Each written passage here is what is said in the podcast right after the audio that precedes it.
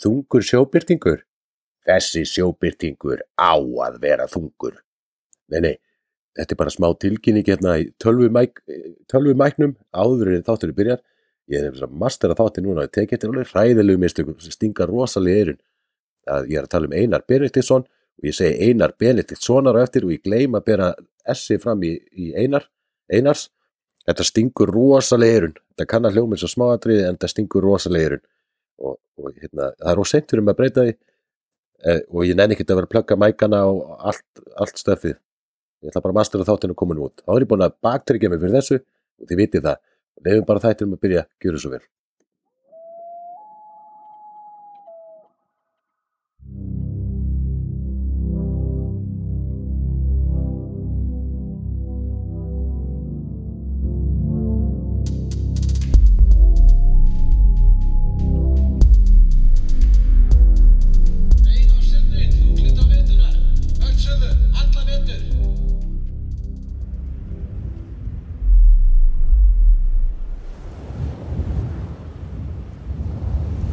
Drynur brim á apalgrítis granda við Herdísarvíkur tjörð. Þungur niður lemur á glugga. Í dagstofunni fyrir innan situr hókin stórvaksinn gamall maður og halla sér á furuborð. Er hann rínir á blað. Fáinn orður gömlu ljóði, lauslega skrifuð af skjálfandi hendi. Það ríktir í bænum eins og kift sé í fjötra. Hann stendur varlega upp á borðinu og gengur á grátandi fjölum að útidra hurðinni og opnar út í kalda nóttina. Norðurljósin dönsuðu yfir selvóginu kvöldi áður.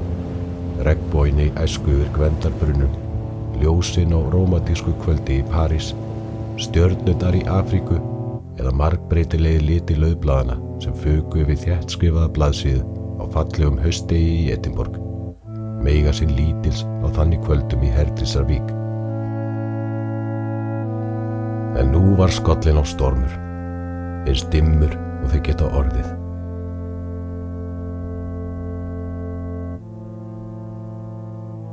Hann lyftir skjálfandi höndinni og vindgustur hrifsar blaði út í sortan. Eitt daginn nagar brimi sig í gegnum malarkampin og sílungarnir í tjörninni hverfa út í frelsi eilíðarinnar. Rétt eins og brotið úr hans besta ljóði á dimmu og einmannlegu janúarkvöldi. Það verður ekki fleira sagt.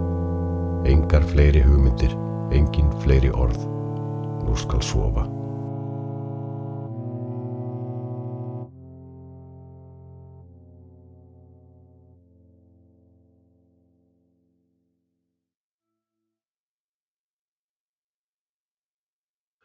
Komið sæl enn á ný. Það er komin 12. janúar. Þetta fíkur áfram. Tíminn þar að segja. Fyrir ykkur sem er að hlusta í fyrsta skipti og duttu inn í þennan nýjasta þátt þá hveti ykkur til þess að byrja á byrjunni. Þá skiljiði kannski þetta koncept betur en ef þið nenni því ekki og vilji bara hlusta þennan þátt þá snýst þetta um að við erum að ferðast um landi með Bjarnar Sæmundssoni 1896 er hann skoðaði vötnin okkar og orðnar silungin, lagsinn og veiðimennina. Við erum aðalega að skoða, skoða silungin í, í þessum þáttum. Ég fer síðan yfir það eftir bestu getu hvernig staðan á svæðunum er í dag og reyni að græða upp einhvern fróðleikum leið. Þá vitið þið það. En upphafstekstinn, hvað var það nú? Það var mín stutta útgáfa af einu af síðustu kvöldum skálds nokkus í selvóinum. Eða ímynduð útgáfa. En í selvóinum erum við mitt stödd, við og, og Bjarni. Einar Benediktsson höfu skáld um tíma og aðtarnamaður bjó síðustu átta ár æfisinnar í Herdísarvík. Jörðina eignaðist hann 1908 en skipti sér lítið af henni en það var hann í útlegu. Einar flutti á þetta eignaland sitt með Hlín Johnson, sambíluskonu sinni um árið 1932. Þrótin með öllu, brotin andlega og líkamlega. Einar var nefnilega ævindira maður, ferðaðist við á var mikill frumkvöðl í hugsun og verki. Hún hefur lifað lengi svo saga að Einar hafi selt norðurljósin, en ég get ekki frekar en sá sem skrifaði æfisugu hans fundi staðfestingu þess og líklega er þetta bara saga sem að var til að var til sögum þess að einar var afburða góður sölumæður. Við Bjarni Sæminsson erum stætti við Herdísavíkur tjörn árið 1896. Það ár er einar að stopna fyrsta dabla landsins, dagskrána.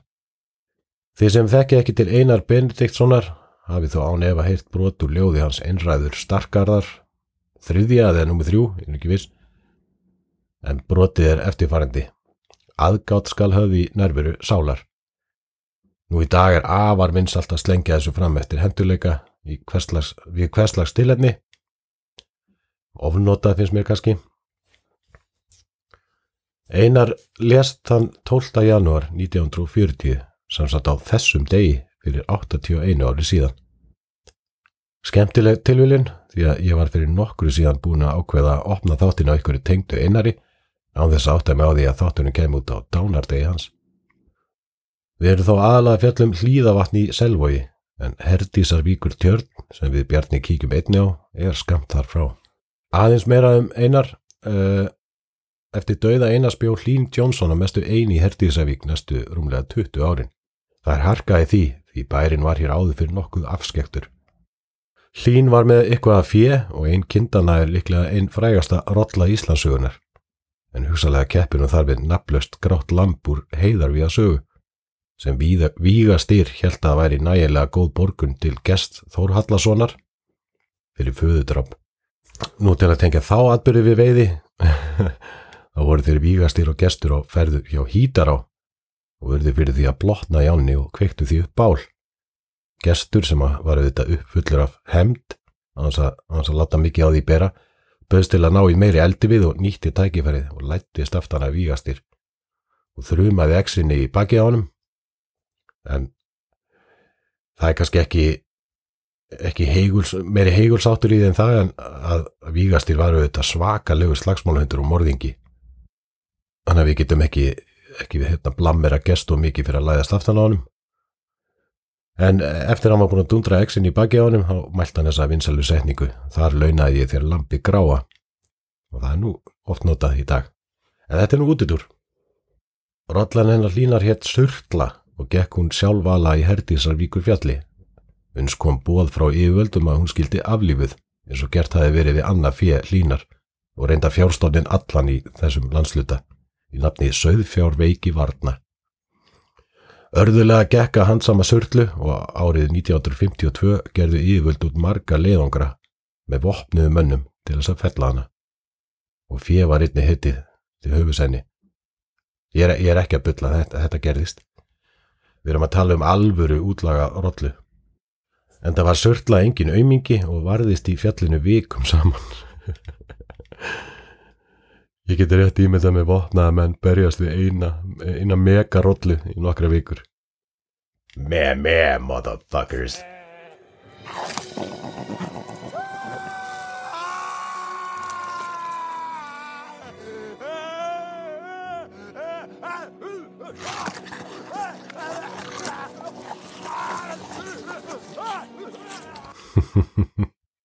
En á endanum var hún loks lögða velli og mátti heita að öll þjóðin hefði fylst með að miklum áhuga þessari baráttu í dagblöðum og útdarfsfrettum og átti ærin víst samúð flestra. Haus surkluður enn til uppstoppaður. Hann var nú til síni seldi ég á einhverju fjársafni og ef hann er ekki núna á keldum. Heyrið umferðina. Ég er í þessi litla þorpið sem ég býi, hér fara allir að rúnda í háteginu. Ég er um þetta að taka upp í háteginu. Það er eins og sé ekki til kaffistofur hérna í fyrirtækjanum og fólk þarf að naga rústekið sín bara í bílum. Og hvað er betra að keira en beint fyrir utan húsið mitt? En ætla hann ekki að velja því. En það hafa þó fleiri sniðar deilur átt sig að stað á sæðinu til að mynda nokkur, nokkur hundru árum fyrr. Þórir höstmirkur nam Selvo og Krísuvík sent á landnámstíð. Einhverja heimildir eru fyrir því að hann hefði átt tvær dætur, Krísu og Herdísi. Krísa bjó í Krísuvík en Herdís í Herdísavík. Þar dildu um landamerki milli sín. Vildi Krísa eiga mikið land og þar á meðal kleifarvatn sem var þessum tíma yfir fullt af sílung. Það vitið það. Um þetta rifist það reglulega og endaði þessi ágreiningu þeirra þannig að Herdís mælti svo um að allu sílungur í kleifarvatni skildi breytast í hortsíli og viti menn, Herdís hefur líklega bara verið ramgöldrótt því að svo varð og eru við enn í þann dag í dag að glíma við afleðingar þessara álaga eða öllu heldur þeir sem að reyna að veiða þar á stöng. Nei, alls ekki. En við skoðum með mitt kleifavatn og, og nokkuð vött þar í kring, eða nokkuð veiðisvæði þar í kring í næsta þetti. Þá lagði krísa þá á móti að tjörnin í Herdísavík skildi geta sig út og eigða úr sér störinni, eða öllum gróðrinum, og brjóta bæinn og allur sílungur skildi vera að loðsílung eða öfuöka og með öllu óvætur. Magnað er að, þetta rættist að ykkur leiti líka. Bremið var ofta tíðum svo svakalegt að það gekk yfir tjörnina og inn í gamla bæinn og braut að lokum þann malarkam sem að afmarkaði tjörnina frá sjó. En það gerist þegar réttum árið 1984. En það var svona seinasta höggið held ég og veiði laðist þar af. En hvernig komst fiskur þangað uppalega? Ég skal segja ykkur það.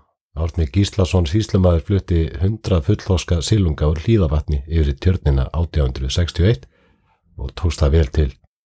Og virti sem silungur nærðist betur í Herdísavíkur tjörnin í hlýðarvatni og töldu menna að það væri meðal annars vegna gríðalegas fjölda marflúa sem í bóði væru. Það er mitt próteinrík fæða og holl fyrir silungin. Uh, kannski auðvelt að ég myndi að segja að bremið hafi kastað marflóðum hann yfir hægri vinstri, fyllt tjötnina að góðu æti. Veiðifélagi Stakkavík sem að heldur utan hlýðavatn hefur staðið fyrir því í nokkur ára viðhalda sjóvarnagarði við hlýðavatn. Svo að vatni hljóti ekki sömu örlög. En heyrum örstuðt hvað Bjarni hafði um vötnin að segja 1896.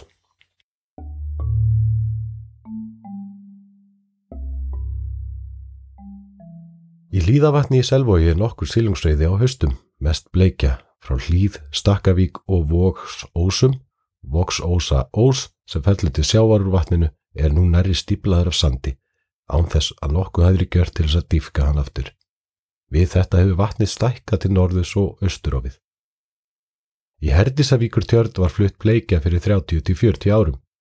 Hefur hún þrifist þar vel og hefur verið nokkur veiði lengi. Tjörnin er djúb með hraun botni. Erdnir og fiskiendur eru tíðar við hana. Þökku Bjarnar fyrir þetta óvinnu stutta innlega þessu sinni. Eh, Þar sem ég þekki nákvæmlega ekkert til veiðinar í hlýðavatni þá ætla ég að heyra í veiðimanni sem að þekkir þetta betur en ég og vonandi getum við fræðst meira um allt sem að tengist vatninu um leið, ætinu, flugunum, aðferðunum og fleira skemmtilegt. Hann heiti Benedikt Þorkirsson og heyrum hvað okkar fór á milli.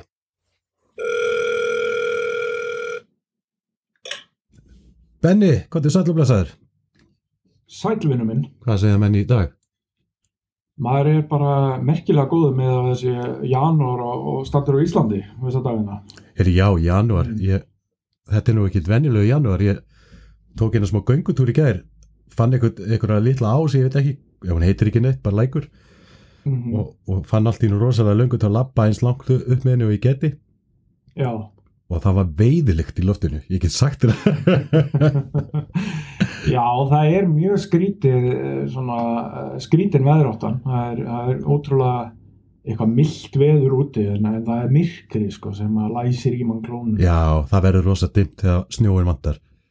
Já. og, og ég, ég nú hrættur með ykkur lagsveið mennir séu svolítið að naga neglunum núna sérstaklega þeir sem veiða mikið á Vesturlandi vantar náttúrulega allan snjóin en Já. það er nú ennþá janúar nánast allur eftir og, og februar og mars og apríl og mæ þessi mánuður sem að snjóar á Íslandi þannig að Já, e, hlýðavatt, Selvogi já, já, ég og Bjarni eru konið þangað ok.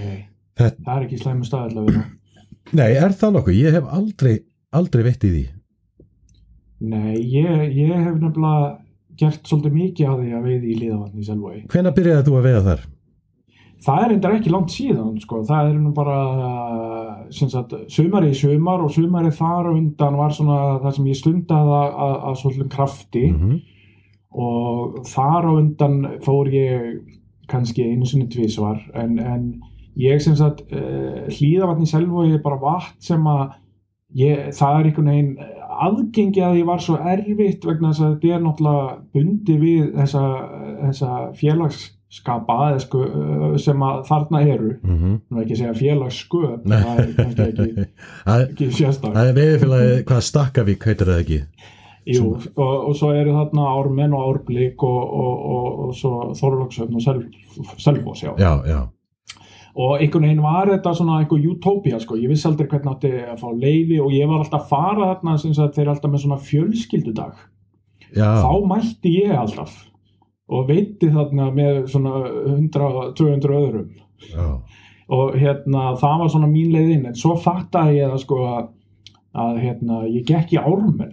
mm, og gekk svona í árminn fyrst og fremst til að komast í líðavatn já, ok, og hérna og, og, og svo náttúrulega auðljóslega vegna nýtingana en, en, en ég viðurkenni hér með að ég gekk í ármenn til að komast óhyggjað í líðavatn og, og hérna vegna þess að ég hafði séð svo mikið að, að, að trölla bleikjum og, og, og, og sögum þeim tengdum þessu vatni. Já, Þannig að ég, ég hérna, sem mikill áhuga maður um, um slíka fiska sá þetta vatn alltaf hillingum.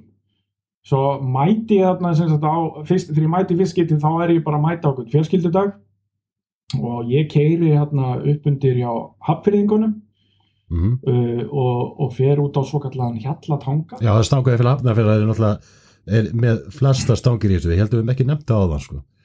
Já. Nei, já, þau, þau, þau eru með fimm stangir ég mann rétt. Já, ég held að það passi, Já, og svo eru hinnir allir með e, þrjár til fjóra stangir. já, Já hérna, eh, en ég það er hérna, sem sagt fer á hérna svo kallega hjallatanga uh, fæ, fæ bara með fyrstu köstum fæ ég fallega svona tveggjabunda bleikju og, og svo í næsta kasti þá, þá bara eh, er bara komið, byrjað að spóla út og ég hugsaði bara hvað er í gangi með þetta vatn bara, er þetta eitthvað svona eitthvað dinosaur lake bara? En þá, þá var það nú bara eins, eins álspunda bleikja sem að fengi fluguna í spórðin sko. Og, og eins, og eins og þú þekkir að, þegar maður setur þar sko þá heldur maður alltaf fyrst um sinn að maður sé með eitthvað skrimslundi sko. Jú, já, þið taka alveg rókuna strax, sko, Blek, Já, blekja mann oft. já, ná náttúrulega hjól út og kemur allt öðru sér átaka og allt saman og, en, en já, og svo bara hérna, eh, svo bara, já, eh, hef ég stundað þetta nokkuð þétt sko, Hva- sérstaklega síðslind fyrir sömur. Hvað, hvað er það við hlýðavatn fyrir utan auðláslega mögulegan á að sitja í þessa risarbleikjur sem eru þar á? Það eru nokkar, Mm. hafa nokkar komið sem eru afskaplega stóra. Ég held að svo stæðst að sé, hvað, tí, 8 pund held ég já 10 pund og tala um að vera eins var viktu þarna sem sagt flöku, Slægð. já, flöku og heimkomin, eitthvað svolítið, slægð og já, heimkomin. fjö- 4,4 kíló ef ég maður rétt sko slægð Já, þannig að hérna það er áætla að hún hafi verið bara já eitthvað 5 kíló en hefur þið reykist á svona rísa? Uh, já, ég, sagt, í fyrra sumar þá, þá hérna í ágúst og það er ástæðan okkur í fór svona oft í fyrra sumar að þá fæ ég uh, set ég í, í bleikju sem hefur verið svona á bylinu öðru hverju megin við 6 pundin Já, já, og hérna og hún sem sagt hún hérna er komin uh, einn þriðja ón í hálftíminn. Já, þegar hérna, ég sem sagt er þá kannski rétt að nefna að ég sem sagt er að veiða hérna, við veiði alltaf alltaf á tvær flugur. Já, dropper, og droppir sett upp og, og með tökuvara. Já, og hún tekur neðri fluguna sem, að, sem er finski bobbin minn. Mhm, og eftir mikla baráttu þá er hún komin svona í gripfæri en, en, en ég er með svo langan taum sagt frá tökuvara og niður á flugu. Mhm, að tökuvarinn stoppar efst á stöngin hjá mér og ég er að tegja mig og tegja mig í áttina að henni. Já, og í öllum þessum djöðulgangi nær hún einhverjum hausristingum sem að losa um fluguna. Og þegar ég komið með háinn undir hennar og hún er svona eitt þriði á henni þá sé ég fluguna dett út og hún rennur út úr hátnum nei, nei, nei, og það er svona kantur þarna þetta, þetta heitir fóellu tjörn sem ég að staðsetur og það er djúpur kantur og ég sá hann svona silast niður kantin og ég rak hendina upp að á eftir henni og hann og hún fór svo hægt í burtu. Já, allar að, allar að grípa í sporðin. Já, já, já, þetta var þetta var hann ég varð að fá glóri í sjótti sko eftir að búin að dansa við hann svo lengi sko. Já, já, en hérna því miður þá náði ég henni ekki háinn og, og, og hérna e, þetta er alveg, alveg langstæsti fiskur sem ég setti þarna. Og það er það sem að var þess valdandi ég kom þarna þrjú eða fjögur kvöld í röð já, á eftir á sama punktin með GoPro-vélinn í gangi og alltaf aldeilis að endur taka leikin en, en, en e, ég er ekki ennþá búin að ná henni sko. nei, ekki ennþá. Nei, en ég fengi þarna eins og í sumar fekk ég, fekk ég svona þryggja fjöra punta bleikjur en, en, en ekki, ekki, ekki mikið af þeim sko, þetta er mikið puntar sko. já, þetta er sko, ég, mér langar að koma svolítið að þessum þú nefndi finnska vatnabobban, ég ætla að koma svolítið að, að honum eftir. Já, einmitt, uh, við þekkjum held ég flestir sem að veiðum mikið á þingvöllum og, og, og svona djúpum bleikjuvötnum fyrir utan náttúrulega. Átna Kristinn Skúlason sem að þólir ekki í tökuvara. Við þekkjum þetta Já, það, er, það er nú ástæðan fyrir því sem að ég er með kenningu fyrir að Árni Kristinn þólur ekki tökuvara. Nú, það er því ég held hann sjá hann ekki. Já, þú meinar. Já, ég held að hann hafi reynda að tala um það eftir við mig. Finnst það óþæri Já. að hafa hann. Það væri óþæri að drag og hann væri með tilfinningar bara í puttunum. Það, Já, það er sko fyrir að menn eru nánast orðinu lögblindir þá fá að önnur skilningsvit skerpast og hann er byrjað, hann er komið bara með tökuvara í puttana sko. já, já, núna þegar ég segja það. En við þekkjum þetta vandamála að þegar við erum að veða djúft að, að náttúrulega stoppar í leikjónum og, og hérna ég er margótt lendi í þessu og, Mhm. og nánast broti stangir við þetta, ef ég hef ekki örgulega broti eina eitt en galna þetta, einhvern tíðan hugsaði ég, nú, ég nú bara fæ ég með há með framleggingu og, Já, og ég gerði það í sumar og, Já, og, ok. og það breytti öllu já, það er sterkur líkur ég, hérna, ég þarf að gera sliktið sama sko. En þú Ah. ertu að veiða stundum á bellibát í hlýðavatni eða ertu bara mest Já. frá landi? Nei, ég veiði bara meira á, á belli heldur en frá landi í, í hliðavatni. Já, Það er náttúrulega eitt skemmtilegasti staðar reyndar og, og, og sem er mér þykir skemmtilegur, svo kallu Botnavík. mm. Þar er bannað að vera bellibát. nú bara þar já Já, Já, já, og, og hérna Botnavíkin er sem sagt off limits á, á bát. Þannig að hún er, hana, hana ég veiði hana frá landi. Já. En annars finnst mér bara, mér finnst bara æðislegt að vera hérna bara á belli sko. Og þetta er náttúrulega stórt vatn og, og, og, og takmarkaða stangir. Þannig að þannig er alveg hægt að vera í sátt og samlindi við alla á, á, bellinum. Og, og hérna, og, og, og alveg bara rosalega skemmtilegt vatn að veiða á belli sko. Þú ert nú svona einn af þessu síðustu móðukunum á, á bellibát held ég Já, já, allir það ekki, það er ekki margir. Hvernig er, en nú er hlýðavatnið erum ekki djúft, ég held að meðaldýfti sé eitthvað um þrín metrar eða ekki? Já, tveir og hálfu bara sko, já, Er- tveir og hálfu, þrý metrar, já. er þetta, þetta er ekki það tært eða nokkuð, nú er alltaf það- þetta er, það er tölvöld meira saltmagn þannig en í vennilegu vötnum þó að sé, þetta sé ekki ísalt. Nei, mér skilst að hlýðavat sé fimm sinnum saltara en, en svona þessi venjulegu vötn. já, ok Uh, og, já, það er ekki, þetta er ekki kristaltært eins og, og þingallavatn og það er í raun og veru, raun og veru þegar komin sko út fyrir, út fyrir þessa 2,5 metra, 1,5-2 metra, þá í raun og veru sérðu ekkit botnin sko.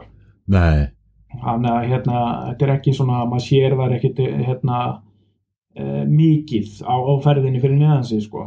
Þannig að þú ert alveg að kasta út í, í, í blind sko, þó þú sért á belli.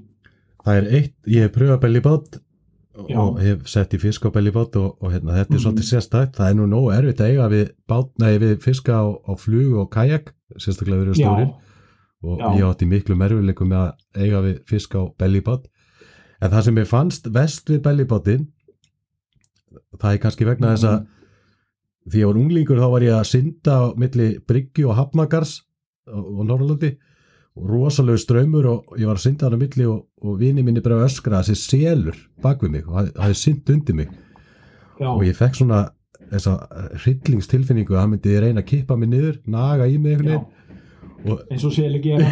eins og selir eins og selir gera það. Sérstaklega nórungar, litlu kópanir þeir gera það, en hérna reyndar hefinn reynda hirt sögu að manni sem sá sel kippa æðukolli niður bara til að hérna, fokka í inni sko en það er önnur saga en eftir, að, eftir þetta Mhm. þá nokkrum ári síðan pröfaði ég bellibáttinn og ég, ég komst ekki yfir þessa tilfinningu að vera með lappir að danglandi onni Nei, sko, það er, er, ég er ekki í, í, í, í miklu myrkri, sko, það, það er óþægilegt, sko. Það er, ba, ba, það er bæði, náttúrulega, þetta er, þú þarft náttúrulega að gæta öryggis á belli, sko. Já, Og maður fer ekkert út í ykkur öldugangi og roki að það þurfa réttar aðstæður. Og, og svo, svo að það komi myrkur, þá, ekki, þá ferði ekkert út, sko. Veist, það er það bara, þú getur bara ég, og ég hef alveg gert, ég hef alveg verið lengur en ég átt að vera og, og til dæmis bara í, í, í hérna hlýðavatni þá hérna þá hérna keirði ég upp á sker. Já, það, þú, þú, þú, þú, ert í raun og veru alltaf að sparka út í froskalöpum og þú ert í raun og veru alltaf í bakkýr sko já, þannig að þú ert ekki það og svo bara, þú veist, þú getur ímyndaðir og orðið myrkur og svo allt í hennu bara heyrur eitthvað og þú veist, þú veist, maður náttúrulega fæðir bara hlandur í hjarta sko já, já, Þannig að hérna, þetta er náttúrulega nummer 1, 2 og 3 að vera sko að gæta öryggis og svo náttúrulega líka að vera á vönduðum bát sko. Ég er búinn að prófa bæði sko. Ég er náttúrulega fyrsti bellibáturinn sem ég kefti mig var bara sorp sko, þú veist. Og það er náttúrulega, það tók alltaf gleðina úr því að vera á honum. Út af þú ert bara að batla bátinn allan tíma með úti sko. já, ég skil Þannig að þú ert að vera bát sem hún situr hátt í þannig að þú getur kasta þægilega og þú veist, og fyrir vel um þig og, og náttúrulega bara örugur og stöður og mér, ég hef þá reynslaði að vera á svona vafflagabát og svo ulagabát og vafflagabáturinn er miklu betri sko Já, Þannig að, en ég sem sagt, ég, ég, ég mér búin að búin langi í bellibát bara síðan ég var gutti, bara síðan ég var upp í 11 vatn einhvern tímann já, þegar ég var að byrja að veiða flugu 15 ára eitthvað svoleiðis 14-15 þá komu hérna tveir gæjar í land hérna vel hýfaðir og, og með svona hérna, netapoka fullan af fisk og þeir voru búin að vera hérna út á, á engjónum svo kvöldu já, og það, þetta var bara eftir ég sá þetta þá var þetta bara draumur bara hjá mér bara ég verða eigna svona ég get trúið að þessi þægild að vera á bellibát og engjónum ef, að- ef að það má ég öfið, ég þekki það ekki því að það er nógu nógu óþægilegt að vaða annars Já, algjörlega. Ég held að sé til dæmis uh, í góðu lagi að vera á, á belli á elleðavatni, sko. Uh, veit ekki betur, sko. Og hérna, maður þarf bara líka að vera kurteis og sína náungurinn tillit sem hefur ekki að vera ón í mönnum sem er að veiða frá landi. Já, Og, og svo, svo reynda gleymist það pínu, sko, að, að, að þetta er svona, maður er að sína virðingu og svona, en svo gleymist það stundum frá landi að maður er úti á einhverju punkti, en menn geta þá bara mætt og kastað líka í fangjaður, sko. já, Þannig að þetta, þetta virkar á báða vegu, sko. já, já þetta er auðvitað, Mhm. maður manna eftir þessu þingöllum í gamla daga þegar þetta var lift á, í þjókarunum þá voru menn á bellibát sem að veitu alveg svakalega vel. Það kannski voru bara svo rosalega góði við menn það er ekkert með bátinn að gera það er náttúrulega sko, það er náttúrulega sko máli, bara eins og til dæmis, ef við tökum bara hlýðavatn inn, inn, inn í þetta samengi og, og bellibát að í, í, í fyrsta lagi þá náttúrulega getur veitt á þú getur veitt á, ég á það til að, og eflir súpa einhverju kveljur að ég veiði sko á, á þrjár flugur jafnvel í einu, verið ég er á belginum já, ok, og þá er hérna, þá er ég bara með þingdaflugu neðst og svo er ég með miðjuflugu og svo er ég með flugu í yfirborðinu. Þú ert að veiða á þremur þremur dýftum í einu. Þetta er alveg taumur hjá þér? Já, já, enda líka þess að ég segi það strandaði þarna ein, kusa á, á hópnum, þetta er svona og færi fórnir sko en það er enda aðeins öðru sér á bellinu og nærða manúvera þessu öðru sér sko. Að þú í raun og veru, þetta er svona þú nærði þessu reki út að þú fyrir komin á, á punktin sem ætlar að veiða. Þú ert alltaf á hreyfingu í vatninu. Og þú þarft í raun og veru voða lítið að hreyfa fluguna eða strippa. Já, þannig að þú lætur bara vatni bera þig og þá er flugaðinn að ferðast um vatnið eins og það sem fiskurinn er að geta á sama hraða og, og, og, og, á þessum dýftum og svo leiðis þetta er er rek, ótrúlega- sem við erum átt að keppast þegar að ná á þingullum, þetta er náttúrulega rek. Nákvæmlega. Og eins og menn er að veiða bara í strömmvatni að ná þessu reki. Já, og, þetta er svo, er svo geggja sko, á bátnum, þú farið einhvern veginn allt öðru sig yfirsýn á vatnið. Og, eins og, eins og hlýðavatna að þú veist, ég ferðast kannski bara eftir ferðast kannski bara eftir eh, ákveðnu svæði þá á þess að telja upp eitthvað endalaus örnefni. Mm. en þá fer ég kannski yfir svolítið stort svæði. Já, og, og þú, þú lærið, lærir að lesa botnin, þú sérð það er stort grjót eða einhvers konar svona hálgerður klettur einhver staðar eitthvað, það er alltaf fiskur, þú veist, þú kastar á hana stað það er rosalega oft sem hún fær töku sko, það er fiskurinn liggur þarna eða er að ferðast í kringum þetta, er að leita boppa eða fæði og svona, svo ferðu bara að læra að lesa botnin á bátnum já, og svo er þetta náttúrulega líka bara mesta sen í heimi sko. þú veist bara, þú veist, það ert í svona réttu aðstæðanum og belli bara fljóta um og, og það, það, þetta er bara indislegt sko. þú, þú ert að tala um hérna þrjárflugur, það er ágætt að fara í Mhm. fluguna, þú ert með þingdanest, ertu þá með vatnabobban, hennar finska sem þú nýtir? já, oft, oft, hann er mjög oft uh, fyrir valinu.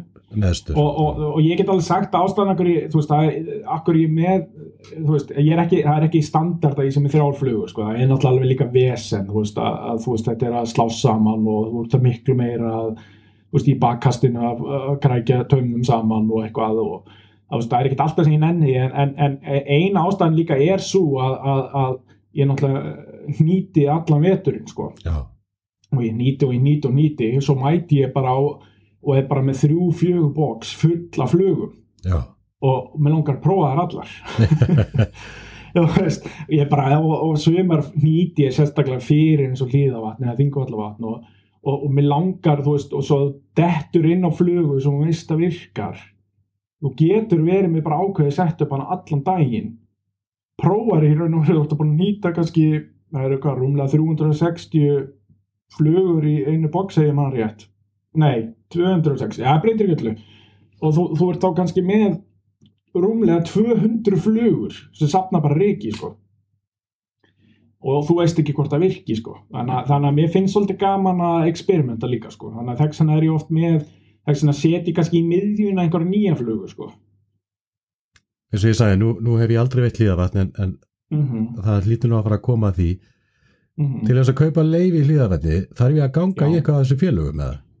nei, Nei, ok, Uh, það er bara þannig að þú nærið ekki þessum prime time sem sagt, mæ þykir vera ansi sterkur í, í hlýðavatni mæ, júni og, og það sem að ég tók eftir í sumar var reynda bara að það var nánast uppselt í vatnið. Sagt, þeir dagar sem seljast ekki innan félagana mm. sagt, þessum fimm félagum sem sitjum vatnið þeir fara bara í almenna sölu á veiða.is já, já, þannig. Þannig að þú getur keftir og þetta er náttúrulega þetta er bara algjört, algjört djók. Þú getur keftir sem sagt veið, stöng þarna með gistingu á tíu skall. Já, það, en þú veist, þú ert í húsi kannski með, með, með ef þú kaupir eina stöng og getur að lenda í húsi bara með fjórum hrjótandi skörfum sko, en, en, en, en þetta er ekkert luxus en þetta er ógeðslega kósi sko. þá er nú gott að vera, hérna- vera hrjótandi skarfur sjálfur. Já, nokkulega, ég hérna það er bara að fá sér tvo þrjá og svona en, en Já, en, en, en hérna en það er, þetta er þú veist þetta er er sólarhingur, þetta er sem sagt selt frá 18 til 18 eða 20 til 20 eða þú veist 8 til 8, ég man ekki hvernig þetta var. Uh, þú ert allavega í sólarhing og oft mæta menn bara um morgun morgunin daginn eftir að leiði er gilt skilur um mig. En, en svo er hægt að mæta þarna, klukkan 6 og þú getur veitt til miðvættis eða bara eins lengi og vilt og þess að sofa og svo vaknar á staðnum já, rölti bara út stöngin tilbúin og, og þú veist og þú getur verið í sólarhingana þetta er algjör paradís þetta er bara, bara paradís og gjör þessi staður sko. ok, ég er búin að verða mér út um leifi og, og ég mættur hana á einhvern af þessu stöðum sem að ég spyr örgla við dellunni eða eitthvað svo leiðis, segi mig sér bara nýri veiðum að rísu já, ég ætla að veiða eina flugu að því að ég nenni ekki að setja tvær og já, er ég að setja píkokkin, er ég að setja krókin er þetta örgla ekki svona aflæðastu flugunarna eða er, það akkúrat, Alma Rún og eitthvað svo leiðis já. Krókurinn, krókurinn hérna, tók held ég eitt ár fram úr Píkok sem að fluga allan í ármunum veit ég. Uh, annars er, þú veist, þú væri bara góldin að vera með Píkokan allan daginn sko. Er ekki, er ekki skilti þarna platti með nafninu á kolbinni grímsinni sem er höfundu píkoksins jú, það, það er hérna, ef ég man rétt uh, á svo kallu í, í Urðavíka innara nefi er það platti honum til heiðus Ætla hann að við hanna píkókin í húsunum hana. Það væri svolítið skemmtilegt eða það hefur verið. Ég þarf alveg að skoða það. Já, ef ekki bara trúa því bara Það er góð saga. Við, varum mitt hana senasta sumar og, og með, með, þú veist, það er líka svo gaman að fara í húsið og það er einhverju þar sem þú þekkir ekki og þið byrja að spjalla og ég byrja að nýta saman, menn, ta- þú veist, ármenn, menn taka bara væsin með sér og eru bara innblásnir og eru að nýta og spjalla og, Það er rosa, Þú veist, rosa er- cool, finnst mér. já, þetta er nefnilega, þetta er sko, þetta er mesti luxu sem ég leifi mér í veiði, sko, það er að fara í hlýðavatn og gisti í þessu húsi, sko Já, ok. þú veist, já, ég, hérna, þú veist, ég, eins og þú varst að tala um áðan að að einhverju lagsveiði menna gráti ykkur, gráti ykkur á snjókomu, mér, mér var það ekkert um það, sko. Nei, nei, nei, nei, nei. Við, enda er þetta nú sílungsvegi þáttur. Þú, veit, þetta, þetta er nú stundum í lagsin. En ég er mættur hana og ég set annarkot píkók eða krókin á. Uh, með píkóknum er ég að líka eftir vorflugu púpu hilkinu, gróthilkinu. Já. Mm Og í raun og veru, sko, píkókin í raun og veru er, er, er tvíækja sverð vegna þess að þú ert í raun og veru, getur verið að nýt, hermi eftir bæði, bæði kuðung og, og orflugunni, hilkinu með, með, með píkók, sko. Ég, fyrir, fyrir mitt álet, sko. Já, það er sko er spurning, já, já, það er nefnilega málið að hérna á þeim tíma sem að maður er að veiða bleikjur snemma er að fá þær á, á, á píkokk svo opna maður og það eru fullar af kuðung þannig að, en, en svo er auðvitað þetta, það er þessi það er, það er þessi fæða sem er í bóði hverju sinni og, og vorflugu hilkið að píkokkin er, er hérna, nei, kattir sem segi hann er í bóði nánast allt sísonið hérna. Já, já. og, og kuðungun er að líka. Ég, ég myndi nú ekki halda að kuðungun var í auðmelt fæða fyrir fiskin af því ég veit að til dæmis í ellendis þá eru fiskar þegar þeir leggjast alveg í kuðungsátt þá eru þeir Mhm. oft í gríni kallaði maracas eða já. þeir eru bara fulli sko að þessu Já, og hérna, það getur vel verið að, að hérna, fiskurinn taki bara þegar hann er í kuðung og taki hann þetta líka eða hann, eða hann sjá ekki það mikið mun af því að reyfingin er svo sama ef, að- ef að svo er og Já. ástæða fyrir nefnir reyfingu það er að þú sagði mér ekkert frá því að, að vatnabobbin eða kuðungurinn hann væri nú ekki alltaf alveg kjör á steinum. Nei, nei, það er nefnilega, ég, ég man nú ekki hvar ég las það, en einhver stað las ég að, að hann sem sagt, hann bindur í sér loft og hvort það sé bara reynilega lungu sem að hann sem sagt bindur í sér loft og þannig flytur hann sig á, á milli staða. Og, og, og þannig að þess vegna ertu og pælir í því þú ert að veiða á þingvöllum ert að veiða kuðungableikju þú ert með svartan killer undir eða þú ert með þingdan píkok uh, spikfeitan sem að líkis kuðung eða, eða finska bobban minn ef því er að skipta.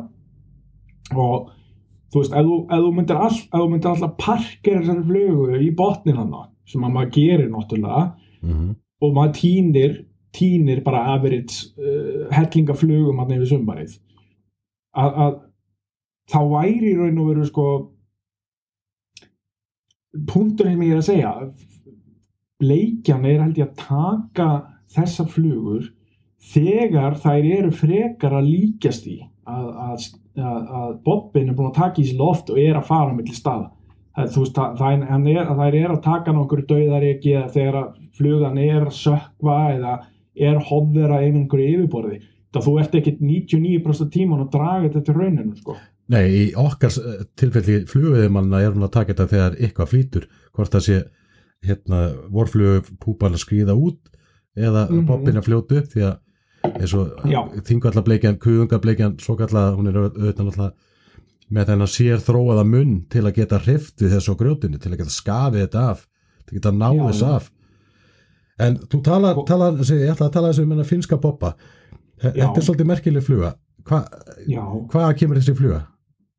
Uh, hún kemur eins og nafni gefur til kynna sko, sko uh, núna, núna er, er ég mikið að notast við Instagram í, í mínu, mínu svona veiði. Að ég, ég fekk orðið kvartanir á Facebook en það verið nokkrum árum frá vinnum og vandamönnum að- Facebooki mitt hætti orðið leiðilegt. Það væri bara uppfyllt af, af flugun hýtingamyndum og fiskum og og markhópurinn kannski ekki alveg þess eðlis. Látum við það ekki það Þannig að ég flutti mig bara yfir á Instagram með allt mitt veiðdrasl og, og, bara, og, þar, þar er maður bara búin að kynnast botlusta alls konar skemmtilegu fólki og meðal annars er þar strákur sem að, uh, er frá Finnlandi sem heitir Mika Altonen mm. og kallast Fly Tying with Whiskey. Afskaplega klárstrákur hann er að nýta náttúrulega mikið fyrir hérna, gettunar úti og nýta stærðar með strömmflugur og svo leiðis uh, og við erum búin að vera að spjalla og hann er að koma hérna, til Íslands í giftingu. Sendi mig skilabóð á gramminu hvort ég vilji fara með hann að veiða Mm.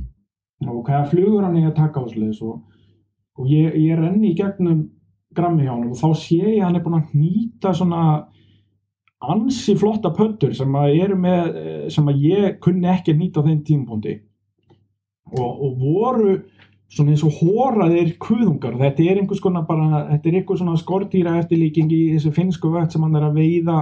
Held að heiti Perch eða eitthvað ég man ekki hvað þetta íslenska nafni fyrir það. Eh, þetta er ekki sílungur allavega.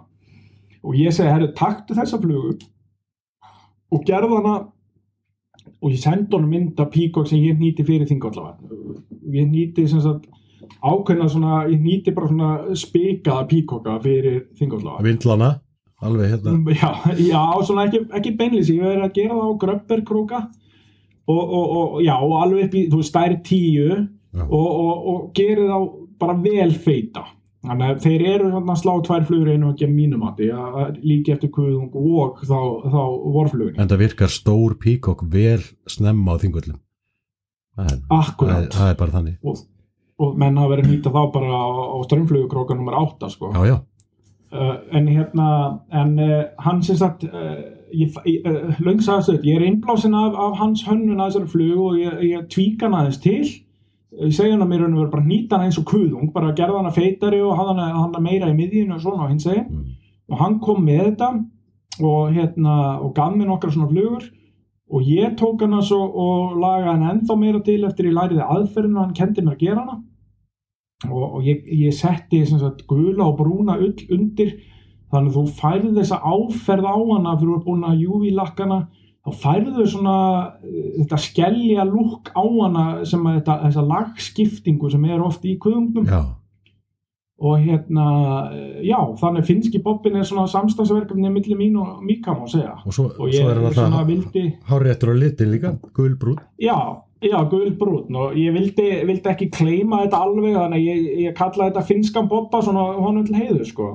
Já, ekki bennabobba Nei, Nei, nákvæmlega, ég, ég vildi ekki alveg hérna hlaupa í burtu með korununa sko, en, en hérna, en hérna kalla hann finskan bobba bara út af að, ég fekk hugmyndina hjá honum Mika og, og, og, og tvíka hann aðeins til og bara og þessi, ég vissi það alveg sko, bara leið og ég sá þetta á Instagramina sá var ég bara, já þetta er bara þessi fluga, ég fæ þetta inn í hendunar og þarf ég ekkert annað sko eins og til dæmis í hlýðavatni að þingvöllum og þetta er þú veist, ég er búin að parkera killernum á, á, á þingvöllum fyrir Bobban sko, nánast. Já, ég parkera á honum fyrir svona 15 árum.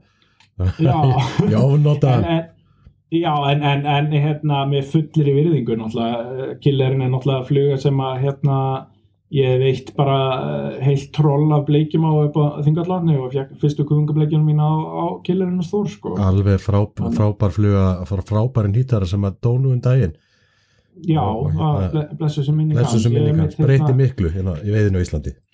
Ég var nefnilega þeirra gæfa aðnjótandi að- að að fá hérna mikið góðum ráðum frá Þóri Nílsen þegar ég var að taka fyrstu sporin og í raun og veru ótaði hann mér svona í áttina að fluguviðinni sko. Já, nú er það Já, hérna ég var svona heimilisköttur heima hjá hann með sonur hans uh, mikill og góður æskuvinnu minn. Já, og hérna ég var mikið heima hjá Þór og, og Þór fannst gaman að ég hefði gaman að ég veiða og þá, þá var ég bara með spinnistöngina og spúnin og alla græður og, og Þór var alltaf að segja mig að eina viti að vera með flugustöng og var alltaf að reyna svona íta mér í þá átt. Flottur.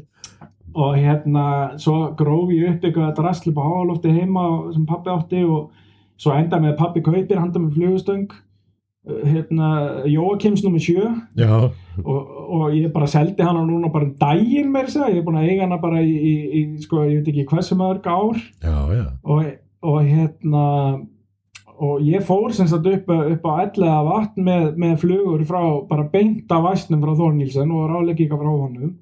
Og, og sömulegis upp á Þingvallavatn þegar maður var að byrja þar bara bara beinta beljunni með ráleikíka frá meistarunum Þóru Nílsen þannig að og maður býr nú ennþá að þeim ráðum sko. Einn uppáhaldsveðistæða minn á þingvöldum er, er, veit ég, einn af uppáhaldsveðistöðum Þórs Nílsen sem hann talaði reyndar ekki oft um, opiðbjörlega, en ég er svona þrettið eftir krókalegum. Já, hann talaði ekki um neitt ofinberilega. Jú, hann, hann opnaði svona aðeins einu þætti hvort það var ekki, var það veitt með vinum með Kalle? Ve, jú, ve, veit með vinum, já. Hann, hann var, var ekkit feimið þar sko, að tala um þetta. En aftur að ég ætla að byrta mynd af finska bobbanum, vatnabobbanum á, á, á dagbókur eða Facebookinu, ég ætla að muna eftir því ég er vissum að margir vilja sjá hana það er finnst þú svo skemmtilega og falleg. Þú hefur pröfað hana í hlýðavatni með góðum árangri. Já, Og- bara frá, frábærum árangi og þingullum og þingullum, já. Uh, og ég bara veit að hún myndi virka við það, bara allstað sem er vatnabobbi það er þessi flug að fara að virka, sko, það er bara þannig. Þetta er, þetta er bara basically, þetta er bara copy-paste á vatnabobba, sko, þannig. Já, þú veist ég, ég hef alveg sér umverulegri nýtingu á bobba en, en, en þessi svín virkar. Þú ert, þú ert hérna þú ert svona tilrauna sækin í, í, í nýtingunum hjá þér? Já, og eiginlega of, sko. Já, það er kannski aldrei neitt sem heitir of. Alltaf smellur þetta endanum, held ég Já, ég, ég tók, tók meðvitað ákvörðun uh, núna sagt, í fyrra vetur að hætta að reyna að finna upp hjólið í, í flugnýtingum. Ég, hérna, ég átti svona box of shame sem var bara hérna, bæði strömmflugur og, og alls konar púpur og það er náttúrulega líka bara þú veist, uh, maður bara you live and you learn og mann fer fram í, í nýtingum með hverju ári. Já, og þannig að það vil- vill svo til að maður tekur svona stórstígum framförum í einhverju þá finnst mann allt sem maður gerði ömulegt áður. Þetta er bara og þegar maður kaupir sér ný föt og fer úr gömlu í mátunarklæðunum og aftur í þau. Já, já, það er svolítið hann ég átti svolítið mikið af svona og þú veist, þú, maður þarf ekkert að finna upp hjóli í, í flugnýtingum, það er búið að finna upp hjóli fyrir því skiljur þú veist, uh, en það er alltaf lægi að fykta eins og tvíka og leika sér en, en, en, en ég held að maður þurfi ekkert að finna upp næsta killer. En, kannski segjandi það eftir, eftir að maður nýtti hennar finnska er skrítið en, en, en, en, en ekki það að ég sé að segja finnski bobbi sem næsti killer en, þú veist hvað ég meina. Nú, en, en, en svona keep it, keep it simple. Nú hef ég séð sagt borflugu hilkis púpur mm -hmm. frá þér sem eru ótrúlega raunverulegar. Og hef, hvernig hafa þær verið að standa sig bara til dæmis samanbyrði við bara píkokkin og, og hérna þessar fersandfjæðrir og, og annað? Það er nefnilega eh, er nefnilega hérna, víkusögunni enn og aftur á hlýðavatni já, vegna þess að þessi fluga er bara innblásin eh, beint frá Mosatanga upp á hlýðavatni og það er ekkert lengra síðan heldur en bara núna í mæ sem sagt í, í sumar 2020 já þessi fluga sem að þú varst að hérna, sem að þú ert að vísa í að sko. vísi, já, frá þér. Já, já, þá var ég við veiða var með öðrum góðum manni Herman Ákus Björnsson sem kallaði sá Svangi. Við vorum saman þar. Og hérna ég hérna fór þarna á Mosatangan uh, að ráðleggingum hans Kristjáns formanni Ármanna. Já, uh, sem bendi mér á það að það sé gott að vera þarna meginn í vatninu snem sumars að þarna mikið sandbotn og hlínarraðar og ég fæ hérna bleikju og, og við gerum aðeins um kvöldið. Og þá sé ég að hérna, hún var pökkuð, gjössamlega pökkuð bara þetta var bara þetta var bara vorflugur að kíkja út úr hilki þetta var bara, þetta var sandbotnin í raun og veru og einhvers konar uh, bara gróður drulla og einhverja leifar. Út úr þessu kemur svona fölgulur ormur. Já, já, og þetta er greinilega að skríða upp úr, upp úr sandinu þarna og er að koma til lífs og, og, og, og bleikinn var að týna þetta upp bara au- auðvöld bráð. Mhm, og ég gat bara ekki beði nánast til að komast heim og nýta þetta og ég hérna en, en, en þá, þá kemur þetta að finna upp hjólið vegna þess að ég hef aldrei raun og verið séð Peeping Kattis hérna heima eða aldrei í, bara já, aldrei séð neitt notan eða neitt slikt en ég séð þetta mikið í á Instagram og í erlendum flugveiðiblöðum og, og hérna þá vildi bara svo skemmtilega til að hann hérna Eyður sem er duglegur nýtari. Já, og gerir rosa flott myndbönd. Eður Já, Kristjánsson eða ekki? jú uh, núna er ég, ég er svo lélega nöfn að ég kalla mig góðan að muna nafni Eyður Já, e- e- Eður náttúrulega Eyður, já. Uh, hérna, hann hérna algjörlega frábær nýtari og, og, og, og er að gera algjörlega frábær vídeo fyrir, fyrir byrjandur og lengra komna á YouTube. Mhm. Ég sá að hann hafði nýtt svona Peeping Kattis ég horfði bara á vídeo hans og, og hérna en náttúrulega eins og mér er læginlíkt þá varði ég að tvíka hann á fyktiðinni Já, þannig ég ger hann aðeins öðru sem hann en, en, en sama hugmyndafræði. Já, og svo mæti ég bara með hann í hlýðavatn og, og það er bara, hún er svona að má segja að, að, að þú getur sett allan, mér finnst gaman að setja bara finska bobban og svo setja Peeping Kattisinn í miðjuna og svo ertu bara með uppi eða þú- ert í þessu ruggli í þryggjaflugu setupinu sko að vera þá með, með frisko eða langskegg eða eitthvað, eitthvað slíkt uppi óþyngt náttúrulega. Já. Og þessi fluga er, er, er svolítið skemmtileg með það að gera að, að, ég vissi það að, að við erum með þrjár flugur undir. Ég vissi alltaf ef að Peeping Katti sem var tekin Nú, neglir hann eða það er bara negla, það er ekki það er engar dömulegar bleikjutökur þar á ferðinni sko. Það er bara hérna þetta er eins og vera bara með nobler í einhverju uriðavatni sko. Ég, Veistu að ég, ég ætla náttúrulega að tala eins og ég viti ekkert en ég verða að Mhm. játa að ég náttúrulega fer rosalega djúft í þetta í sjónvarsáttaröðinni sem heitir dagbókurinn að vera sínd núna í vor á stöð 2 mm -hmm. þá, þá á ymmit sko ég þetta mikið með hilkin og síni nákvæmlega hvernig þetta virkar allt. Já, en er, er sílugur að gleipa grjótilkin sjálf? Já, allan þessi fiskur sem ég gerði að hann var bara stút fullur og verið bara af, af svona af uh, livrum sem eru hálnaðar út úr hilkinu og, og það sem ég held að sé gerast og ástæðan akkur, akkur ég fæ uh, þessar grotta tökur á, á þessa tilteknu flugu er að, að, að í raun og veru er þetta bara kaplaup frá botni upp á yfirborð. Hann er að reyna að Já. ná henni áður en hún skýst upp eða áður en hún Já, losnar úr.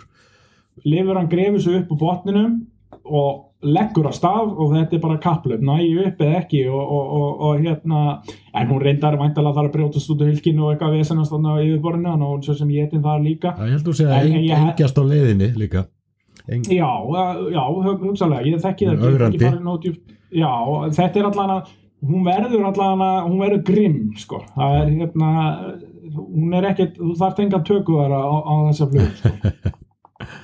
þetta er magna það, uh, eitt sem ég rakst á varandi uh, hlýðavatn Mm. er í þessum fína bækling sem að Stakkavík veðifélagi gefur út sem að er nú bara doðrandur nánast, þetta er góð lesning. Er eitt sem ég hjá eftir að í honum talaður um uh, ferskvatsrækju eða marfló, ferskvatsflonna þetta kom mér svolítið, eða kom svolítið flatt upp á mig af því að ég hef ekki hýrt um þetta áður að það sé marfló, ferskvatsmarfló á Íslandi að öðru leiti en eh, þessi þingvalla marfló þær eru bara svona litlar fölar og blindar að lifa í einhverjum hellum pínlitlar svona þessi eitthvað rillingsmynd sko. Og, og ég hef náttúrulega bæði reynslu af því og, og, og hérna hef kynnt mér aðeins að marflæri í svona sjávarlónum og svona það, það, það er sópast oft inn. Mhm, uh, þeir vilja eitthvað í að því að, að þarna sé þessi ferskvars uh, marfló sem að líkist uh, öllu leiti venjulegri marfló já, en þeir taka hann samt fram að heimildir á rannsóknum á lífriki hlýðavats telli að þetta sé bara venjuleg marfló mhm, þannig að maður fyrir að hugsa ég, þú talar um að vatni sé fimmfalt saltmagn í því með við venjuleg vatn sem að min- minnir að sé rétt ekkert til að lasi það hugsalega það bara nóg fyrir marflóna til að lifa svolítið tíma, hún komist einhvern veginn hann upp og já, það er náttúrulega, er, það er sjóking þarna, sko. það er, Það er, er í raun og veru, sko, bleikjan hefur all, alla kosti á því að ganga til sjós og hlýðavatni. já, en, ge, En- gerir það ekki neina miklu leiti, það er svo merkilegt. Já, hún hefur það bara helviti gott. Það það er, það er sko, nú, nú hérna nú þekki, nú náttúrulega bara uh, uh, þú veist er þetta feskvas, er þetta salt marfló, þekki ég ekki en, en, en, en það er meikar alveg sens að hún, þetta sé saltvas marfló vegna þess að það er sjógengt sjórin, þú veist, og það var mér svo að tala um það að það gæ- að gætti flóðs og fjöru í, í vatninu. En, það gerir, þú veist, einhver tíma gerði það, en mér skilst það að sé ekki, ekki einhverjum einu viti í dag allavega. Og svo er náttúrulega líka búið að leggja þarna, leggja þarna smá tröppu fyrir flundruna sko. Þannig að kannski er það erfiðara jafnvel fyrir, fyrir ef, ef þetta er marflóð að ferðast hann upp. En, en hérna en, en uh, bleikjan sem sagt hefur kostaði ganga út og einhvern tíman var lögð gildra í ósinn vegna þess að þeir menn höfðu áhyggjur að það var eitthvað lagseldi hann átt í Vestmanneum sem að, uh, var hriplegt eins og það mörg eru. Mm, og, og það var farin að skila sér lags upp í hlýðavatn og þeir vildu svona uh, kanna það, hva, hversu mikið af fiski var að koma og hversu eðlis þetta væri. Og þá minnir mig sko að gildran í mann, nú, uh, þú veist, aðeins að fara með einhverja, þú veist, gildran var í einhvern x langa tíma, ég man nú ekki hvað það var en þá einmitt, þeim fannst merkilegast var að það voru bara fj- fjórar, fimm bleikjur í gildrunni. En þú veist, það var slatta lagsi og, og, og regnbúðasilungum er þessu líka sko. En hérna, en bleikjunar ekkert, er ekkert að ferðast á milli virðist ekki vera, eitthvað en gera það kannski eh, þú veist, það voru nokkrar hana en, en, en eh, hún hefur það bara ansi náðu út í hlýðavatni sko, en það er þetta bara þetta er svo gróið svæði og fallegt og, og hérna það er bara allt að hafa allir það gott hana, fuglarnir og, og fiskarnir og, og skortýrin og allir sko. Já, þetta er áhugaverið punktur að, að bleikjan, auðvitað sjóbleikjan náttúrulega sækir í sjó til þess að, að, að næra sig og, og hérna, styrkja líkamann fyrir hrygningar og, og það ferðalag. Ef, Mhm. og það er bleikir búan á oftast við ansið hörð skilirði sem að er ekki mikið ætti þessum köldu ám sem að er búi og oftar en ekki. Og það er ef það hefur kostaði þurfu ekki að fara í þetta ferðalag þá er alltaf að gera það það það er alltaf bara eðlilegt og hérna, mér finnst þetta magnað og, en ég trúi þessu algjörlega að, að það fari ekki nema kannski eitthvað brotaðum reynið en hlýðavatni að fari ekki út í sjó sko. Sko fyrir mitt leiti er hérna á, á hlýðavarsbleikjan eitt líkt með sjóbleiki. Hún er náttúrulega, hún er svolítið, hún er svolítið svona, já hún er náttúrulega, hvað, hvað er eftir orðið, hún er e, strömlínulaga má segja eins og sjófiskur ofti er. En, en, en, en núna náttúrulega er ég kannski svolítið litaður af, af þingvallableikjunni, að flesta bleikjur eru það eflust við hliðin á þingvallableikjunni. Já, En, hlýðafsbleikjan á það sammeilegt með sjóbleikja mínum að hún er, allan fyrir mitt leiti, er hún tökuglöð sko, já, veist, og, og hérna, það getur ekki náttúrulega annað verið en að, að hlýðavatsbleikjan að upplægi að- að- að- að- að- á ætti sína reykja sem sjóbleikja sko. það, það er margt að því ég las aðeins um þetta, það er margt sem að sem að við finnst skrítið við lýsingar á hlýðavatni það er talað um að, að mér minnir að hann Ragnar Holm vinnu minn hafði nú skrifað eitthvað að greinum þetta og Mhm. þetta hefur verið hans skrif sem ég var að lesa að, að hérna, þeir segja að hafi verið að veiða svolítið vel hann í september og oktober og síðan Já. tíma og þá Mhm. hafi bleikjan gengið í torfu með frá landinu og þeir hafi verið að veiða geldfiska. Já, þetta hljómar Akkurat. allt svo ólíkt öllum öðru bleikjustöðum já, að já. þeir geti bara verið að týna geldfiska út úr hryggningableikju í hérna á þessum tíma, en hvað veit ég? Ég, hef aldrei komið okkar. Já, nákvæmlega, já, já þetta er náttúrulega, þú veist, ég hef heyrt þessa sögu oftar en eins og oftar en tvisvar og sérstaklega með, með þessa torfur sem ganga þarna sko og náttúrulega eh, Dóri í, flugubúlunni hefur lent í náttúrulega æmintýri þarna eh, sem hann skrifaði einhvern tíðan í, um, um í einum af þessu flugubúlu bæklingum sínum að hann hérna ásand meðeigenda sínum að flugubúlunni voru voru eh, lentu í svona torfu og þeir einhvern veginn bara í svona bara kusutorfu sko. Já, já, veist, mynd, mynd, myndinar frá þessu degi sko, þetta er örugglega verið bara eins og himnaríki er sko, þeir voru bara veiða bara þryggja til fimm punda bleikjur í beit sko. Það finnst þeir alveg að- magna og það, það var í ágúst ef, ég- man rétt sko. Þannig að hérna þannig að þú veist, það er, maður er alltaf ég er nefnilega þess að mætti ég hérna í, í, í fóðallartjörn sko fjögur kvöld í röð eftir ég misti þess að stóru sko, það ég á bara, nú er hann mætta stelpunar sko, ég ætla að hitta þér Já, en hérna, það er svolítið magna það, það- gangi svona ma- margar stóra saman. Því að van, vanalega er einslamanns á svona bleikjuvötnum upp á heiðum og svona að, og ég held að stæðsta bleikja sem ég sé í vatni berum augum gíska ég á að væri svona milli 10 og 13 pund já, í pínu litlu heiðavatni sem að ég náttúrulega man ekkit hvað heitir eins og eðlilegt er. Og, en það vatn, eða svo litla tjötn er þekkt fyrir það að ein og ein nennir ekki þessu eh, að sjúa flugur lengur með partí, já, partíinu. já, og hún fer bara full blown kannibal sko. já, og þetta er bara bleikjan sem að veist, blikkar og, og kissur út í lofti þú veist nýri fangilsi sko. Þetta, er bleikjan sem að tekur nestispeningana hérna. Já. og það verða alveg gríðarlega stórar og hérna það er nefnilega málið líka sko í, í hlýðavatni að það er oft nefnilega, það eru oft sko bara einhverju gríslingar sem mæta með mömmu og pappa með, með spúnastangir og þau fá hlussunar sko. Já ok, og það, og það, það, er, ég veit nú ekki hvort að, að, að- að hlýðavarsbleikja leggist á, á, á, á sína eigin en, en það er náttúrulega meðal annars svona hellingar og hotsílum og, og, þú veist þetta er bara hlaðborðana við það sko já, og það eru þessar stóru væntalega eru, þú veist, uh, á einhverju tímpundi þá, þá þú veist akkur, akkur að fá sem McDonalds og þú getur fara á steikhús sko. já og, og ég er að geta þá, þá minni fiska í raun og þó að sé kannski ekki að geta bleikjur per se, eh, á þess að ég viti það sko.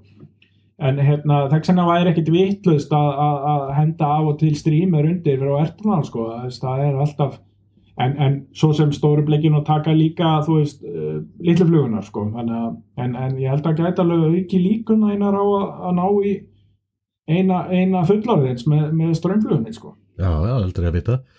Uh, já, það er hlýðavætt þetta hljómar hansi spennandi. Ég þarf vel að kíkja á það. Ég, við erum búin að spjalla mjög lengi. Ég ætla ekki að sleppa þið samt á þess að tala um myndir sem ég sá af þér uh, Já. á ákveðnu hótel í Berlín. Nei, ég hefna á mynd, myndir sem ég sá af þér og, og hinn um Songa Já, upp í Norlingarfljóti og, og í núna senast sumar. Ástæðan fyrir því að ég var svo forvitinu um þetta var að ég fór sjálfur í Norlingarfljót og lendi í ánni litari og hún var litur Já. sko held ég bara í tvo daga allt sísonu og ég var annan daginn þannig að Já. mér gekk ekki vel og hérna gafst bara upp og lappaði upp á heiði og fór að veiða fiska þar en þið fóruð hvernig var þetta? Hvernig er þetta? Þurftu að lappa mikið? Nú er náttúrulega slóðanir ekkit sérstakir hana meðfram Já. efri partinum segðu mér það svo þessu já, sko Norlinga, Norlingafljót náttúrulega bara það sem við erum búin að skoða er bara eins og við séum búin að veiða í vaskoti í þingarlaðni, sko, þú veist, í sambröði, sko. Þetta er helja mikið svæði, eins og ykkur 50 kílómetrar sem að þetta er að ferðast um þarna. Þannig að við erum rétt búin að dýfa, dýfa litla putta onni, sko. Uh, hún var reyndar, sko, ég fór uh, þrísvar í Norlingafljót í sumar og, og hún var alveg ágættis litur í henni í tvö skipti sko. Það? hún var kannski, var ekki kakó en hún var alveg lituð og skast ekki lesið, ég gæti ekki sé fiskana liggi einhver staðar, eh, það var talsverður litur í henni en Já, hún En var, sko, hérna- hún var alveg vel litu þegar ég var hana sko. Já, var, ég ætla ekki að segja hún hafi verið kakó, hún var litur í henni en, en hún er líka kannski, þú veist, það er þetta er þannig þannig svæði sko og kannski er hún bara aldrei kristaltæri, ég hef allan ekki séð hann kristaltæra sko en Jú, ég það að segja breyt- alveg tærar í kantinum en ég, Ok. en ég læt hann að vera, ég er ekki viss. Já, en það breytir ekki öllu hérna, þetta er sem sagt bara þarna er bæði bleikjóurriði og þarna eru rosalega flottir urriðar, allan sem við, við fundum og, og ég er búinn að fá þarna ég er búinn að sjá fjóra urriða í krigum fimm pundin og, og þetta eru svona þetta eru bara svona forneskju skepnur sko með skoltinn og ríkalega fallegi fiskar. Fiskar sem hafa ekki séð veiðimann á æfi sinni. Já, uh, það má segja það og ég, ég náttúrulega er hérna eins og veist mikill vatna við þið kalli. Ég hef ekkert veitt mikið í strömmvatni og fyrir ég sett í fyrsta alveg urriðan minn náttúrulega þá stóð ég bara kyrr. Og, og hérna ég stóð og ég horfði bara og svo var ég bara, ei, vá, þetta er bara ég kom hér á undirlínu, þá, þá svona fatt ég herði, ég ætti kannski bara að hlaupa eftir hún þannig að hérna þetta eru bara eh, svangir, grimmir frændur sko og, og þetta er náttúrulega aftur segi ég þetta, þetta er bara paradís sko og, og þú ert bara palliðin í heiminum hana, og þetta er, þetta, þetta er alveg lapp sko, þú veist, þú, þú, þú það er alveg hægt að, að, að, bara stíða út í bílum og byrja að kasta sko en, en þetta er bara, þú veist, ævintýra þörfin sem að held ég flesti viðmenn eru með dragað á áfram sko Já, hvernig voru þið að veiða þetta? Voru, voru þið að labba bara með streamer? Eða voru þið að finna eitthvað staði og púpa þá? Bæði Já, bæði. Uh, það, það gaf náttúrulega rosalega góða raun bara streamerinn sko, þú veist, og, og hérna og, vinnur okkar sem var með okkur hérna, hann náttúrulega veit okkur alla í kaf hollenska undrið hvað var hann að veiða? Hann, hann, sko, hann var með intermediate línu sem, að, sem við flöskuðum á Já, það, þurfið að vera með intermediate-lín. Nei, trúið nú alltaf. Já, hann var með intermediate línu og hann var með tungsten hausa á, á, á, á flugunum sínum, hann að grjót sökku og hann var bara að kasta þvert og strippa hratt Já, ok. bara dundraði sig inn og þetta náttúrulega leitaði niður og honum gekk lígilega, hann veit okkur svo leiðis bara í kaf þennan dag Já, ok. Og- Kannski hef ég verið Ég- að, eh, veist það náttúrulega á ég að litu og svona hjá mér, en hérna, kannski hef ég verið að veiða bara ofalega. Ég, ég, ég er alveg á því að, að- að veiða djúft þarna og, og, og ég myndi bara næst vera með intermediate-línu eða, eða hagsökvandi enda og, og vel funga flugu. En ég er búinn að fá þarna fisk bæði á strömmflugu og líka bara í þessari klassísku upstream veiði. Já, og það var náttúrulega alveg gjössamlega klikkað að, að, að hérna, og ég setti vídeo að því á, á YouTube rásinu mín þarna ferði mín, ég fór þarna einn bara með GoPro vel og, og bara rölt á palleitn í heiminum í, í, Paradís og, og, og, og, þú veist, þá er mitt kastaði uppstrím í, í, í tal, eh, bara tildulega hratt vatn sko. Og, hérna tökvarinn fyrir niður og stönginu upp og þú veist, ég var svona, ég hafði hvernig hálkæringi þetta var svo hratt vatn, ég átti ekki von á því að hitta fisk. Og það þryggja punta rosalega fallegur urriði sko. Og ég fekk annan fimm punta þann dag. Já, hérna. uh, þetta er bara, þetta er geggjað En við verðum að hætta hérna- að tala um þetta, ég ætla að eiga hérna, séns á að fá leiði hana. Ég nenni ekki, nenni ekki að hérna, vera alltaf að klúðra því fyrir mér að geta kvikið leiði á einhverju stöðum. Já, ég er nefnilega, ég er nefnilega sko, einmitt sko, þú veist, var svona, þú veist, uh, mér langaði ekki sérstaklega að tala um þetta en, en náttúrulega, uh, auðvitað, hérna, verðum að deila gleðinni og, og, og, og náttúrulega menn verða, sko, þú veist, þetta er gjössamlega miklu leiti ósnert svæði og, og, og þú veist, bara, og þarna eiga bara flottir veiðamenn að fara sem bera virðingu fyrir náttúrinni og bráðinni, sko Algjörlega. Veist, það er, er valla fótsporana, þú, þú ert ekki að finna eitthvað gyrnist, rastl og dót og þetta er bara þú og kindunar og fuglanir, Já, ósnert, geggjað og bara að halda í þannig að hérna, sína þessu virðingu eins og öllu öðru, sko. Er, fyrst, þetta finnst mér bara fallega loka orði í okkar spjalli. Eh, að lokum, Benni, ef að fólk vil sjá vídeoið þín og svona, hvað hva, hva er að gera? YouTube, er- hvað, Um, hvað er það? Herðu, uh, það er hérna, ég nota, sem sagt, nota hérna þetta bara Highland Trout Fishing, bæði á Instagram og, og svo á YouTube. Ég er nú ekkert voðalega dögulegur að upplöta á YouTube en ég er svona meira á Instagram en, en eitthvað, eitthvað er ég að henda á YouTube. Já, En þetta er svona aðal miðli, minn er Instagram og eitthvað YouTube. Ok. Highland Trout Fishing. Geggjað. Eh, Mm. ég bara, ég ætlaði bara rétt að heyri þér varandi hlýðavatn, en nú erum við búin að spjalla í nálgast klukkutíma. Já, bara- ég geti talað í klukkutími viðbótum hlýða. Þetta er þessi, já, það er svona þegar maður heyrir í veiðmönnum, sem Já. eru sílungsveiðmenn og sem maður sjálfur, eins og þegar Mhm. Átni Kristín Skúlason, sem við töluðum með maðan, já, eh, þegar hann kíkti inn eins og að við hefum getið að tala saman í fjóra-fimm tíma sko. Að, maður getur bara, maður er bara rétt búin að snerta á, á þessu topiku sem maður langaði að tala um og hérna því að það er svo gaman að tala um veiði eh, já, við erum, við erum svolítið svona, við svona, sem erum dolfallir, hérna, sílungaperrar og nördar, við erum svolítið svona eins og eh, nördar sem komast ekki á Comic-Con. Svo hittust við og náum að nördi yfir okkur saman að komum saman með Star Wars og PS-kallasafnin okkar og klínuðum eitthvað saman já, já uh, get ég ekki fengið að, að, að sníkjast bara með þér eitthvað í hlýðavatn og hérna Algjörlega. sjá, sjá hvernig þetta er gert jú, setja á belli yfir liðina mér og, og sleppi selunum mínum og, og, og sjá hvað setur Við þökkum Benedikt Torgesinni kjallaði fyrir skemmtileg spjall. Við ættum öll að vera ykkurs vísari held ég. Eitt er víst að ég verð að kíkja í hlýðavatn og komandi sumri. En þá skulum við taka fyrir veiðikortsvatn vikunar. Veiðikorti 2021 kom út uh, fyrir jól og eru þetta frábær, frábær, frábært option, frábær valmöguleiki að, að kaupa veiðikorti og hafið aðganga að ótrúlega mörgum góðum svæðum. Veiðikort vikunar, eh, veiðikort, veiði svæði vikunar er ellega vatn. Það er með veiðikortinu megi veiða í, í, í landi ellega vats og í Holmsá og Náttúhavatni. Það má ekki veiði í suður á. Það mátti, mátti í gamla daga. Hún var allt í læg. En eh, Holmsá og suður á báðar, það er náttúrulega rosalega erfiðar og er, er ekki, ekki henduðar fyrir byrjandri fljúfi eða, eða hvað. Geti farið hann á hverjum einasta degi og geti ég náði tökum á þessu. En uh, náttúhavatn, hún lítið fiski þar, tegstu mér, ég hef alveg pröfað það. Og eitthvað fiski getið alveg farið hann upp á einhverjum tímapunkti. Ellega vatn, vatni sjálft er nú ekki veitt rosa mikið hana, nokkuð skipti og, og rifið upp nokkuð urriða. Í hellu vatni líka, það, þetta fylgir það með, það er svona, suður áin rennur í hellu vatn, hellu vatninu undir brúna og brúna það sem að tröllin standa stundum og reyna að maðka upp laxana þegar þeir hanga undan brúni. Það myndi ég nú nenna því. Það getur verið ágættis veið í, í hellu vatni snemma, það er svona mýr reynsla.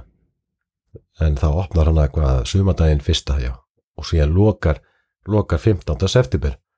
Og það er eitthvað sem við auðvitað virðum. Og það pyrraði mig alveg einstaklega að lesa veiði frétt um daginn, núna í desember, held að það er desember af hérna skrifuð af, af reyndum veiði bladamanni þar sem að teki vital við einhvern mann sem var reykja sér að hafa pröfa að veiða í Holmsáni núna í blíðvirinu í desember. Þetta er auðvitað bara galið, þetta er náttúrulega bara lögbrót í fyrsta lagi. Og öðru lagi er þetta bara galið. Fiskurinn þarf kvíld og það eru lítill lagsastofnar en að ná sér upp í hólsanni og, og það er náttúrulega aðlaðri og svo bleikja líka en fiskurinn þarf kvíld yfir hennar tíma, hann er orku lítill og, og, hérna, og þá bara láta hann í friði, þetta er bara galið. Og ef við hérna, getið ekki hamið ykkur að veiða á vetunar og, hérna, og nenni ekki veikur um ís þá hérna, er örgulega skárra að þið fari bara í, í, í laugavatn eða, eða, eða finni ykkur læk sem er uppfull bara af geldfiska eitthvað en, en hérna, að ég nenni nú ekki meira í þetta.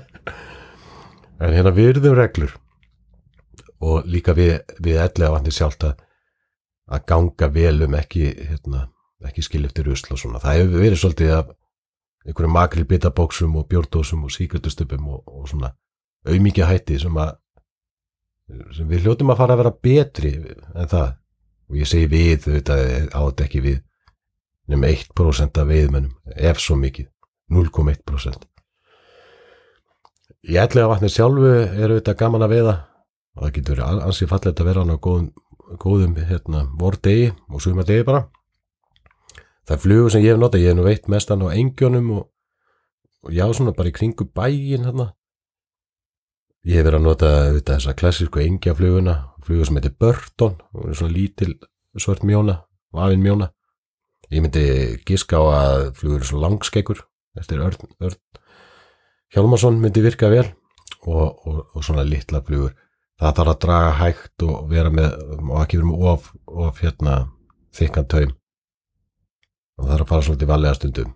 En svo er líka þetta að fá bara urriðan til að taka uh, ströflugu eða þið finnir hvar hérna gömlu grjótgarðanir eru undir vatninu. Hann er svolítið í kringu þá að taka síli. Þið getur googlað uh, googlið bara ellega vatn og Geir Þorstensson ég held að Geir Þorstensson hafi skrifað ansi góðan pistilega bækling um veiðina hana, hann er nú ansi góður að veiða hana en eins og ég er nú engi sérfræðingur í vatni en þetta er, þetta er skemmtilegu kostur. Nú ef ykkur vantar að kaupa veiði græjur þá ætti þið nú að heldur betur að stökka til akkurat núna því að það er svakalig útsela í, í veiðihotninu síðumúla og ég er að tala um alvöru afslætti og stangir og hjól og, og, og vöðlur og fleira. Endilega kíkja á það. Ég hef ekki meira að segja í byli, ég þakka bara fyrir mig. Við heyrum svo aftur í næstu viku en það er jafnframt síðasti þátturinn í þessu legg og í þessari seríu sem kemur næstu viku. Rétt áður en ég fæ skammir þá vil ég bara segja að það tekur mjög langan tíma og það er mikil vinna að gera hvert svona þátt. Og ég verð því að taka þetta svona í, í, í stuttu seríum að ég hef ekki alltaf tíma og núna er bara að taka við önnu verkinni í svolítið tíma og þá hef ég ekki tími í þetta og þá tek ég bara næstu seríu næst ég hef lausan tíma. Það er sem næsti leggur. Bjarni fer hann heim eftir næsta þátt og, og færa sér fötin og, og kissi konuna eða hvernig, hvernig sem hann gerir það En þangar til næst þá hlustið á þetta flotta lag, ég veit ekki alveg hvað lag þetta er, en það er örgulega rosa flott og örgulega byrjaði að spila stundir. Það er það sem allra best.